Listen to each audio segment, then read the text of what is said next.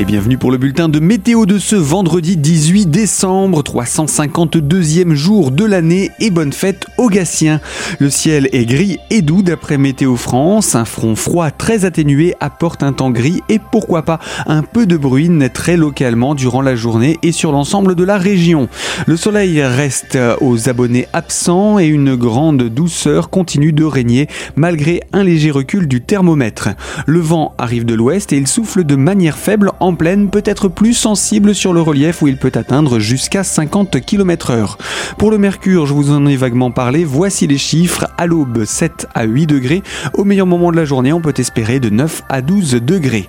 Pour les jours à venir, l'anticyclone méridional maintient un temps calme et plus lumineux ces prochains jours. Les nuages et gouttes s'invitent sur la région à partir de lundi.